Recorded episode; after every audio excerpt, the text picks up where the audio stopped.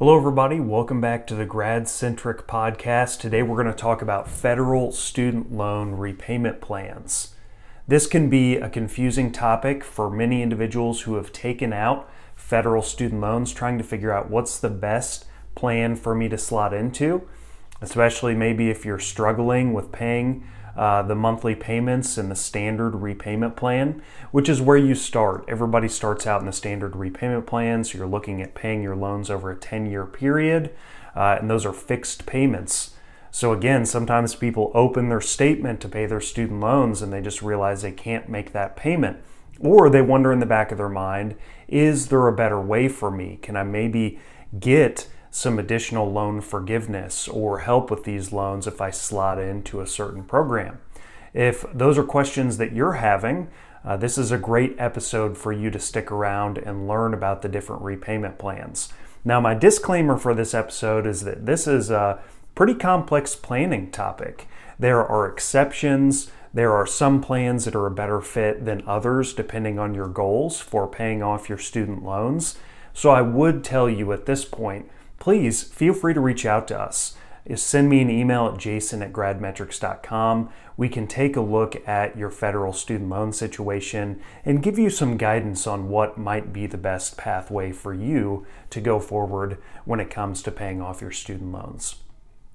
So here we go. I've already talked about the standard repayment plan. This is a 10 year payment window. Your fixed your payments are fixed in terms of paying off your loans over those 10 years. Again, some, some individuals have uh, tens of thousands or even hundreds of thousands of, of dollars in student loans out there. So when you look at that fixed monthly payment, may be quite a shock in terms of what you have to pay back each month over that 10 year period.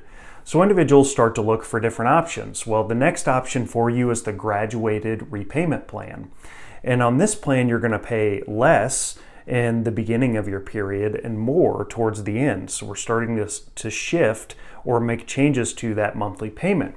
This can be really beneficial if you're maybe getting into an internship or your first job. You're not getting paid a ton straight out of college, but you do know that over time your income will grow.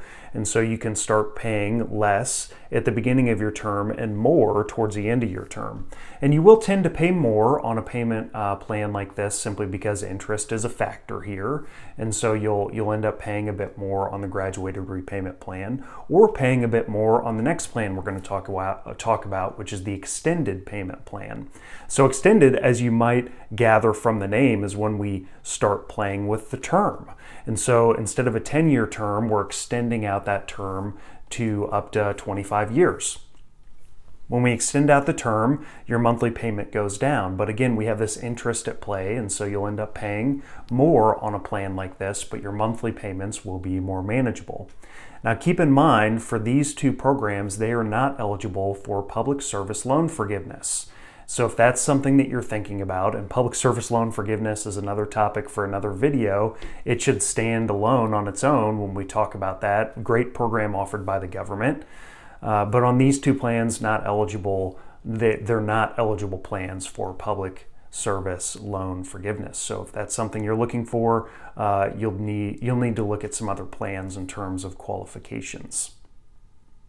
Then we go to the pay as you earn or the revised pay as you earn plan. The general idea being here, you're probably going to, well, you're going to pay towards your monthly payments 10% of your discretionary income. And this is something that you'll update year over year uh, with, with new income and new family information.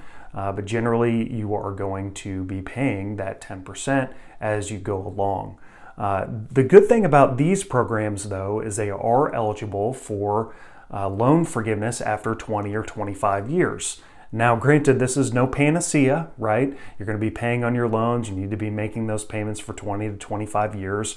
But if you meet the eligibility criteria here, the ability to get loan forgiveness after 20, 25 years is certainly a perk that's offered in these plans.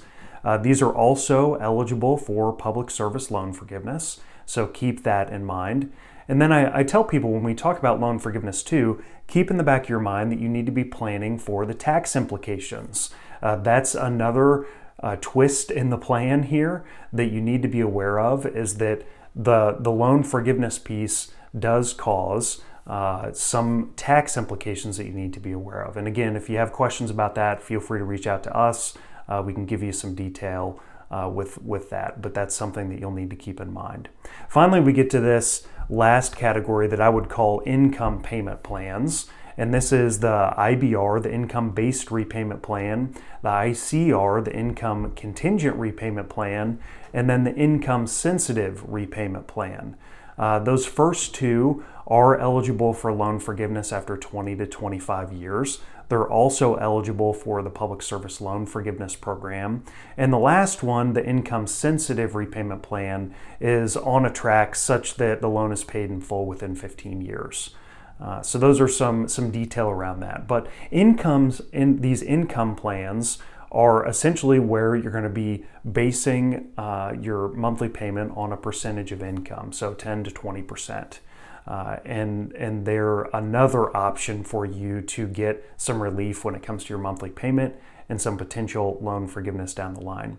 So if you're still confused, please do feel free to reach out for uh, reach out to us, Jason at gradmetrics.com. We do student loan repayment uh, plan analysis. We do student loan analysis that we can help you through some of these questions. And again, there are some caveats here, there's some exceptions here, but trying to give you all a 30,000 foot view of what it looks like for some of these repayment plans uh, and trying to keep it very simple and very generalistic so that you have just a, a general understanding of what it means to repay your federal student loans.